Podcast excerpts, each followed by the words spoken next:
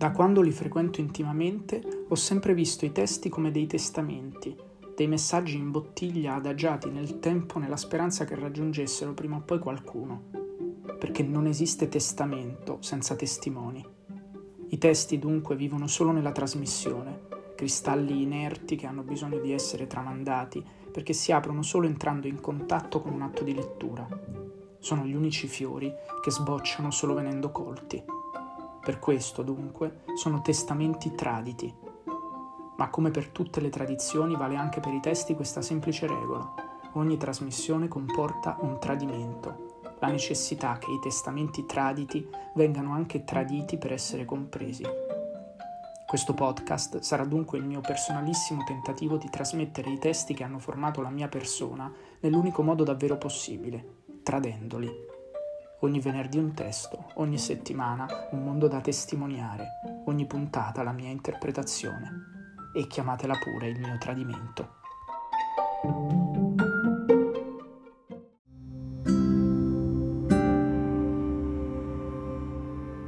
Puntata numero 2 Casa nella nebbia. Nulla ci inganna più di un ricordo che ci sembra così vicino al suo apparire e così imprendibile al suo approssimarsi è come un caleidoscopio un ricordo, capace di moltiplicarsi e così di confonderci. È come un binocolo rovesciato che ci fa sembrare piccolissimo tutto ciò che abbiamo appena davanti. Il ricordo, insomma, è sempre una distorsione del tempo, dello spazio, della realtà. Il ricordo è tutto il nulla che ci resta.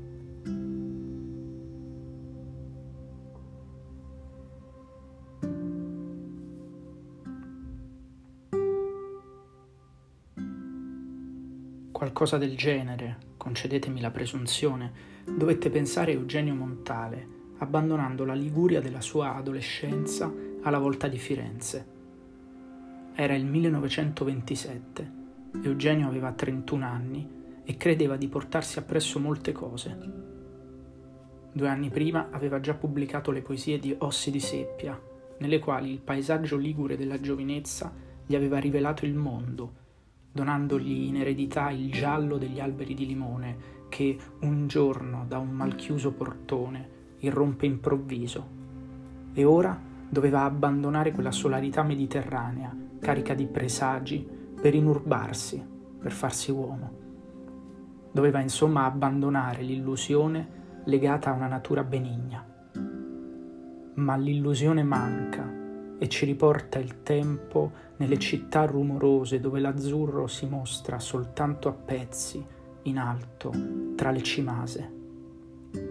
La pioggia stanca la terra di poi, s'affolta il tedio dell'inverno sulle case, la luce si fa avara, amara l'anima.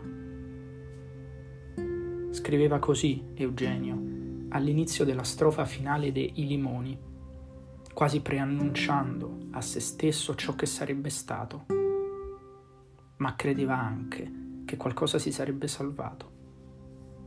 Quando un giorno, da un malchiuso portone, tra gli alberi di una corte, ci si mostrano i gialli dei limoni e il gelo del cuore si sfà e in petto ci scrosciano le loro canzoni, le trombe d'oro della solarità. Credeva, forse, che quel luminoso bagliore improvviso fosse il ricordo che scioglie il gelo del cuore, che riporta la memoria a fluire come acqua corrente, liberando i sedimenti più profondi imprigionati sotto il ghiaccio. Il ricordo di tutto quello che la Liguria aveva rappresentato, della sua infanzia e della sua adolescenza. Un ricordo da portare con sé ovunque, ancora e radice epifania improvvisa e liberatrice, squarcio di cielo aperto tra i tetti opprimenti delle case.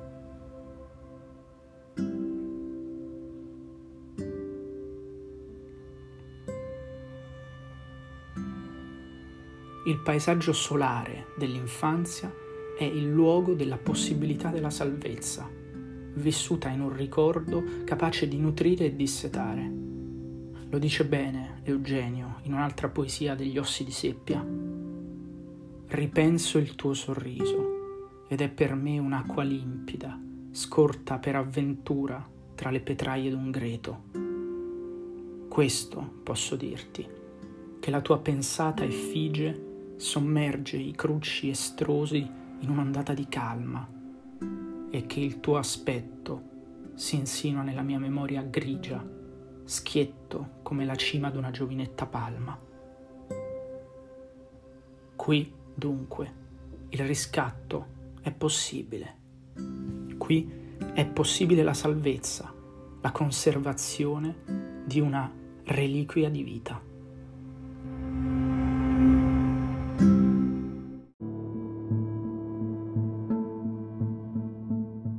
L'abbandono di questi luoghi e la partenza per Firenze, tuttavia l'orizzonte muta e le cose cambiano, sul finire di quella che lo stesso Montale definirà in un testo didascalicamente intitolato Fine dell'infanzia, l'età illusa. Il cigolio della carrucola nel pozzo si fa così sempre più insistito e sinistro e crescente si fa il presentimento che una distanza ci divide da ciò che lasciamo alle spalle. Di tutto ciò che è stato ci aggrappiamo solo al ricordo, ma il ricordo è una fiducia per il futuro più che un conforto per il presente. Oggi possiamo dirci che domani afferreremo nel ricordo ciò che sappiamo essere destinato a sfuggirci. Quando domani verrà, potremo solo renderci conto di che tremolante corda su cui camminare sia la memoria. E così, sempre divisi da un passato deformato, si deforma il passato, si fa vecchio, appartiene ad un altro, e da un futuro inesistente non ci resta che vivere e attendere che s'adempia lo sbandato mio passare.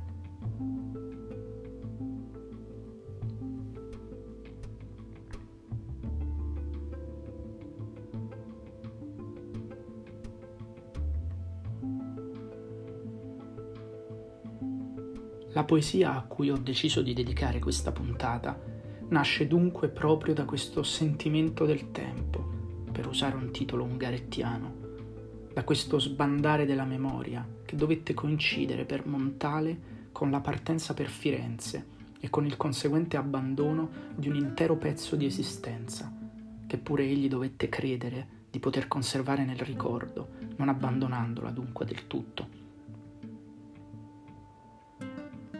Tu non ricordi la casa dei doganieri sul rialzo a strapiombo sulla scogliera.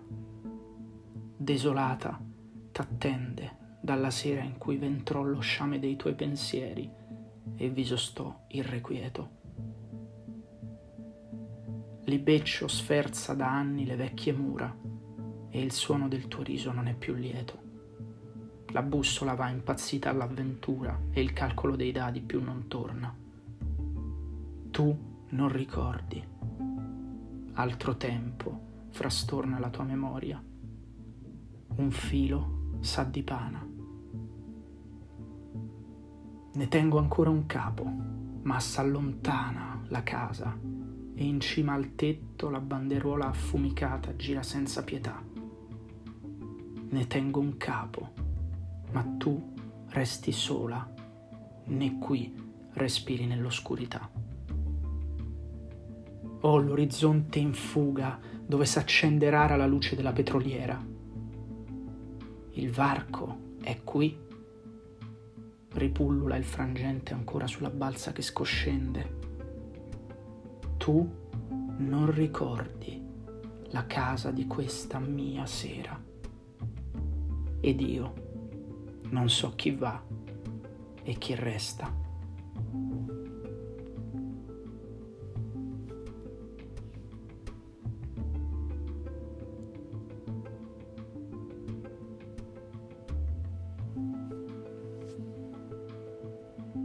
Il tono è mutato, potete sentirlo.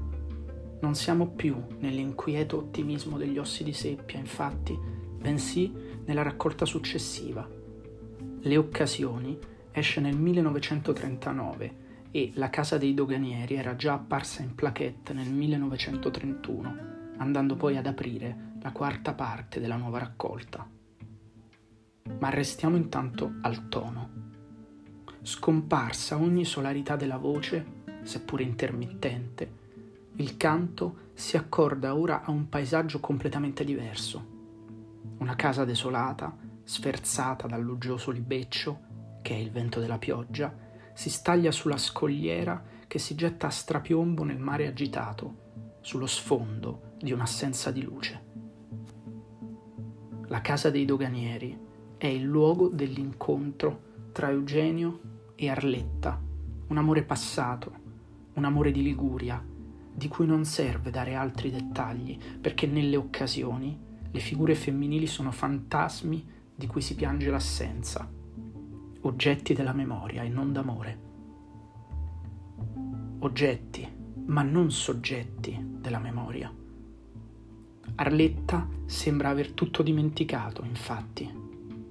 Tu non ricordi, le ripete dantescamente tre volte il poeta, l'ultima delle quali inaugura il distico finale, in cui il cerchio dell'impossibilità del ricordo si chiude, rovesciandosi anche sull'io che non sa più chi va e chi resta, non solo nella casa, ma nella propria memoria.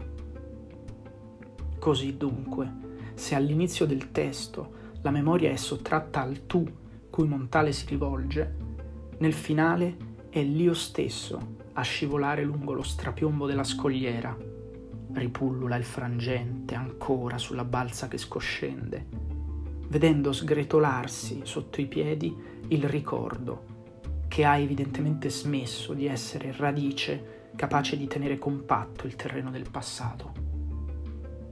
La sua è una discesa ad inferos, in un inferno certo, come lo aveva definito in un'altra lirica della raccolta, fatto di assenza di segni e di volti che la forbice del tempo ha tutti reciso via, lasciando che la memoria si sfollasse. E così il varco, forse intravisto al verso 19, rimane inattinto dall'io, che come Ulisse in vista della montagna del Purgatorio è condannato al naufragio. Per dirla ancora con Dante, a cui Montale guardò molte volte, il varco è folle, come folle fu il volo di Ulisse. Impossibile forse, così come è impossibile passare di là dal tempo per infinitarsi nella memoria. E sono immagini e parole tratte da un'altra bellissima poesia dedicata a una casa, la casa sul mare, di Ossi di Seppia.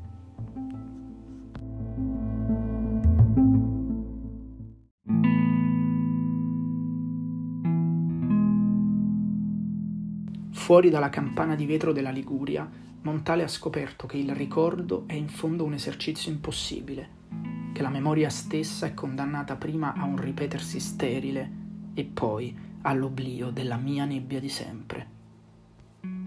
Nulla può davvero essere trattenuto, nessuna reliquia, anche e soprattutto perché il ricordo muore in Arletta, colei che non ricorda più poiché altro tempo frastorna la sua memoria.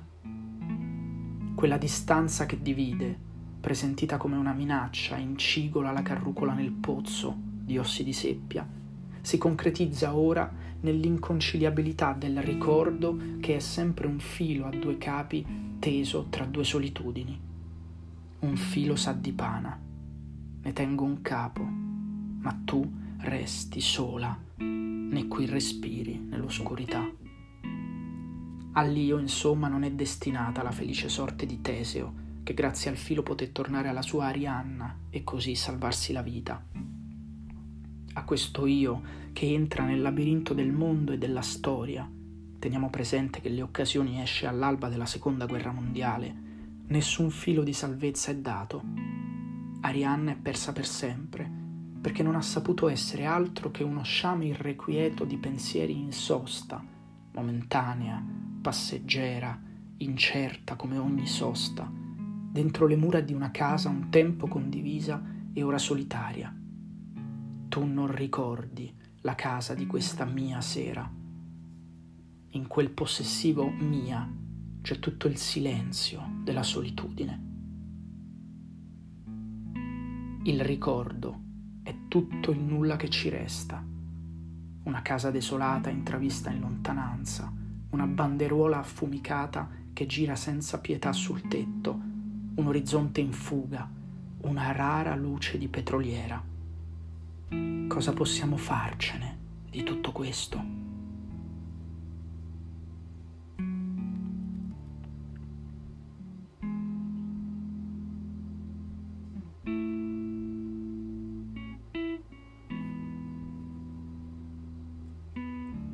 Ma non è solo il mondo a essere un labirinto. Labirintico è anche il ricordo, che si riconosce ormai piuttosto come il territorio dell'oblio, una selva dell'erranza nella quale ormai la bussola va impazzita all'avventura e nessun calcolo torna più. Cerca di stagliarsi solido e saldo il ricordo, come un muro, come le mura della casa dei doganieri ma quale muro ha mai fermato la nebbia? L'oblio è una sostanza più sottile del ricordo, capace di filtrare nelle crepe più piccole che disfano la memoria. La tua casa s'appanna come nella bruma del ricordo, dirà Montale in un testo collocato subito dopo la casa dei doganieri nella raccolta, mentre l'avanzare di questa bruma lascia a chi cerca nient'altro che un lugubre risucchio d'assorbite esistenze. La vita ha inizio. Il descensus ad inferos è compiuto. La dannazione è forse questa vaneggiante, amara oscurità che scende su chi resta.